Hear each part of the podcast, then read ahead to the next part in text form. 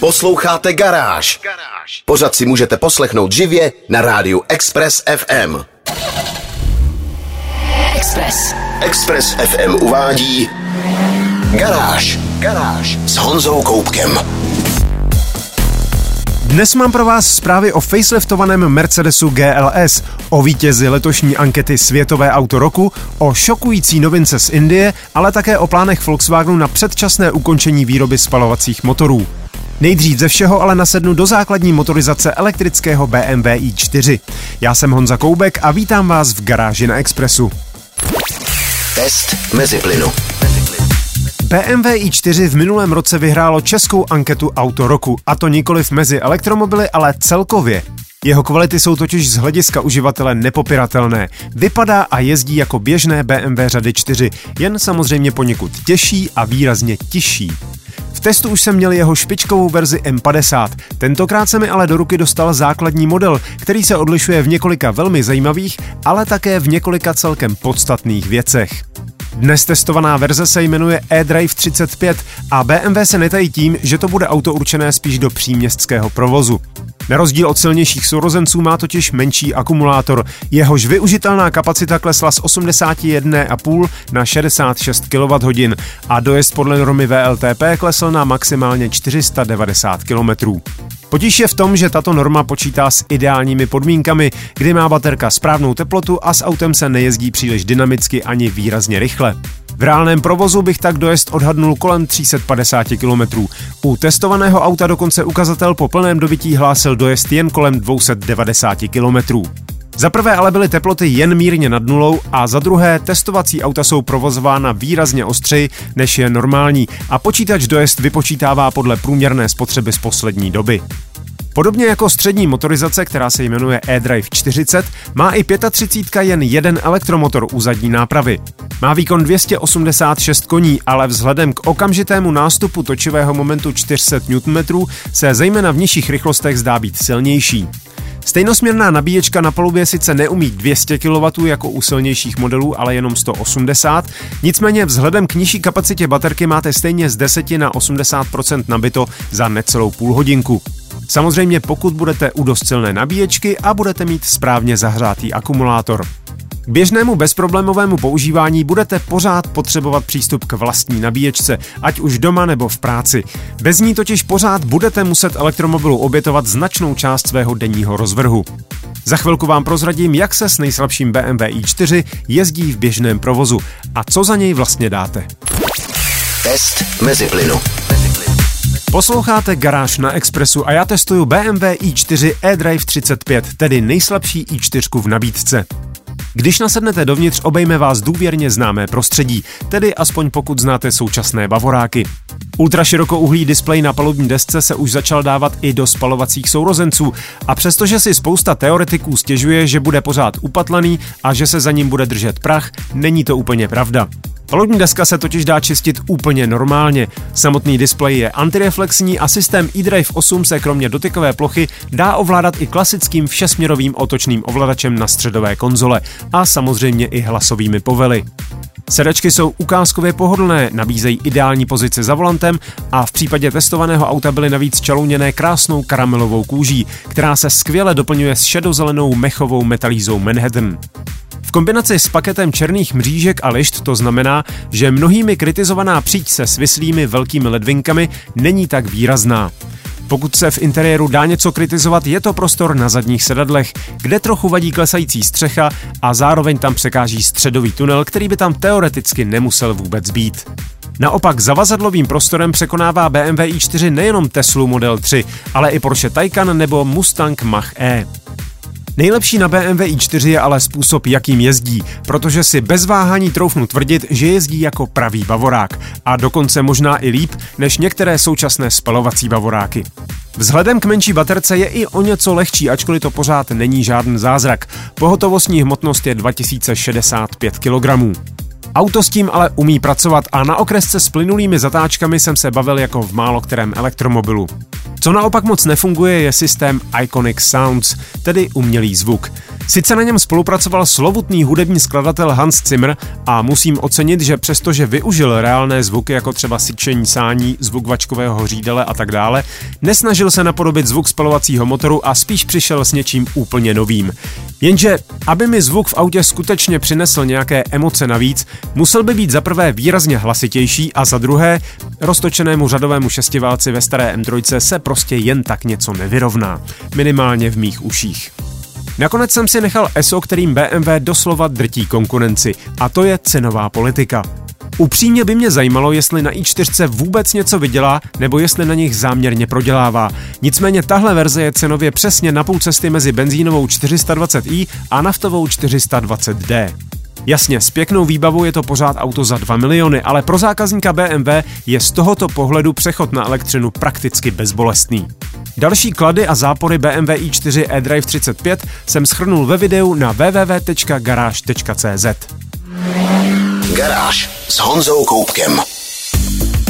Volkswagen podle všeho skončí se spalovacími motory ještě dřív, než k tomu bude přinucen emisními zákony.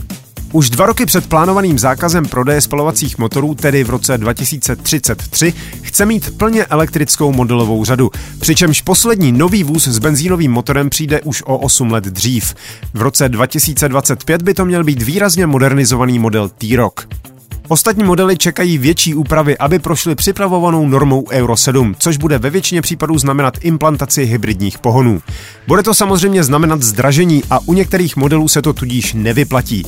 Například takové dosud cenově docela dostupné Polo by se v důsledku zdražení dostalo do cenové hladiny plně elektrického Volkswagenu ID2 All, takže jeho výroba pravděpodobně zcela skončí, protože by ubíralo zákazníky nově vyvinutému elektromobilu, jehož vývoj se musí z něčeho zaplatit. Golf by měl v příštím roce dostat zásadní facelift a pak má vydržet až do konce dekády. U další generace se ale se spalovacím motorem už nepočítá, alespoň prozatím. Generální ředitel Volkswagenu Thomas Schäfer totiž německému serveru Automobilwoche v rozhovoru řekl, cituji, pokud se do roku 2027 svět vydá jiným směrem, než kterým momentálně míří, je možné, že vyvineme od základu nové auto. Prozatím to ale v plánu nemáme. Znamená to, že si automobilky nechávají pootevřená zadní vrátka pro případ, že by se v současnosti silově protlačovaná elektromobilita ukázala jako příliš drahá, neefektivní a nevhodná pro masové rozšíření. Posledními spalovacími modely v nabídce Volkswagenu by kromě T-Roku měly být ještě Passat a Tiguan. Jejichž nové verze by měly přijít už koncem letošního roku. Možná je také dobré připomenout, že i Volkswagen tiše dodává, že další spalovací modely neplánují pro Evropu. Ve zbytku světa, zejména v Ázii, Africe a Jižní Americe, budou spalovací auta samozřejmě vesele prodávat dál. Další informace o plánech Wolfsburské automobilky najdete na stránkách garáž.cz. Garážové novinky na Express FM. Posloucháte Garáž na Expressu a teď mám pro vás výsledky celosvětové ankety o auto roku 2023. Porota složená z odborníků každoročně uděluje řadu cen a vítěze určuje na základě odborných kritérií, jako je míra inovací, užitná hodnota či bezpečnost. Letošním několikanásobným vítězem se stalo elektrické Hyundai Ioniq 6, které získalo nejen cenu za nejlepší elektromobil, ale také za nejlepší design a navíc si odneslo i celkové vítězství. Je tedy světovým autem roku 2023. Na druhém místě skončila Kia Niro a bronzovou příčku ukořistilo BMW X1. Titul nejlepšího výkonného auta roku získal sesterský model Ioniku 6 Kia EV6 GT s elektromotory o výkonu 583 koní a točivém momentu 738 Nm, který zvládne stovku za 3,4 sekundy. Ku podivu ještě výkonnější je vítěz titulu světové luxusní auto roku 2023. Opět elektrický, ale tentokrát americký sedan Lucid Air. Ten může mít v nejvýkonnější verzi Sapphire až 1217 koní. Na stovku mu to trvá méně než 2 sekundy a měl by prý dosáhnout rychlosti až 320 km za hodinu.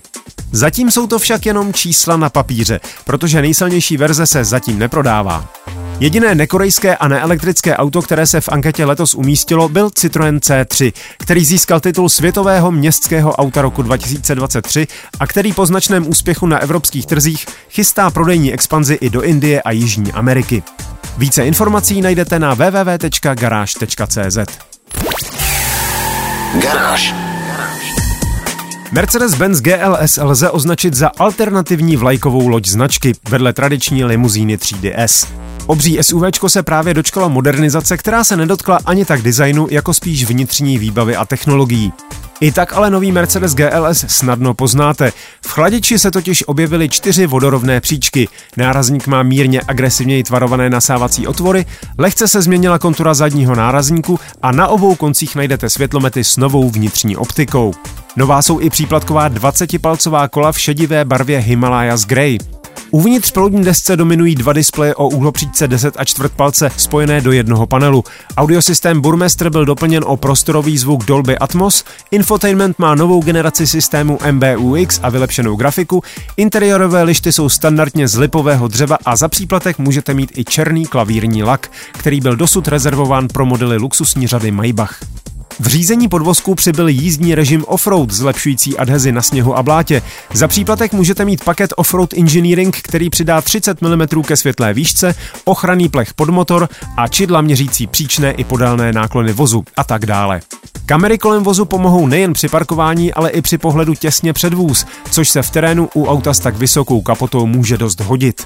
Motorizace zůstávají podobné jako dosud. Všechny benzínové motory, tedy základní 4-litrový osmiválec v GLS 580 Formatic o výkonu 489 koní, jeho nejvýkonnější verze s AMG GLS 63 Formatic Plus o 612 koních i střední varianta v luxusním Maybachu GLS 600 Formatic, která má 557 koní, dostali mild hybridní výpomoc v podobě elektromotoru, který pomáhá při rozjezdech a pružném zrychlení.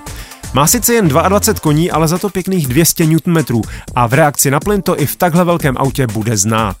Další informace a fotogalerii faceliftovaného Mercedesu GLS najdete na garáži CZ. Garáž s Honzou Koupkem. Nakonec jsem si pro vás dnes nechal kuriozitu, která se jmenuje Force City Line.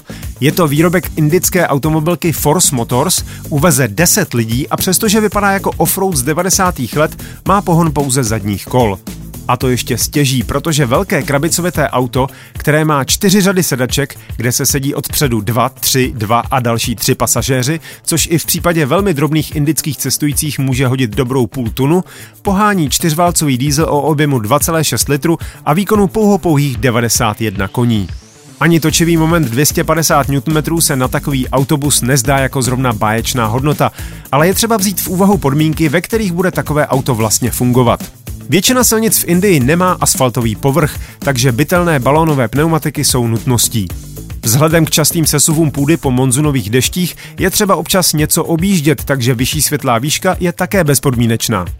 Zejména v okolí větších měst je pak provoz tak hustý, že průměrná rychlost kolísá kolem 30 km za hodinu. V takových podmínkách by vám tedy těch 90 koní mělo zřejmě stačit i ve vysoké krabici, založené kvůli bytelnosti na rámovém podvozku.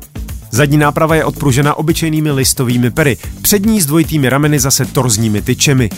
Na palubě najdete brzdy s protiblokovacím systémem a elektrickým rozdělovačem brzdné síly, jinak na nějakou elektroniku raději zapomeňte.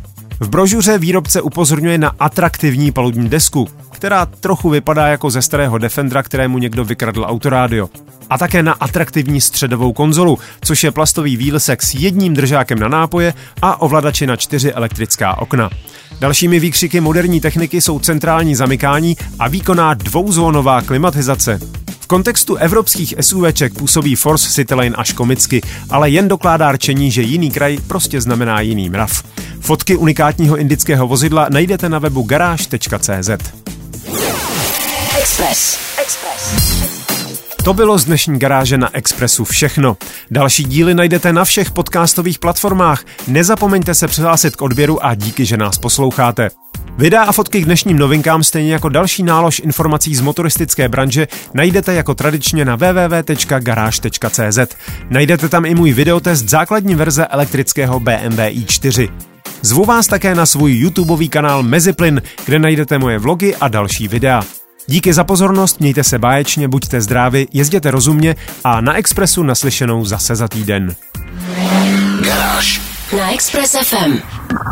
Poslouchejte nás i na rádiu Express FM. Další informace o živém vysílání na expressfm.cz.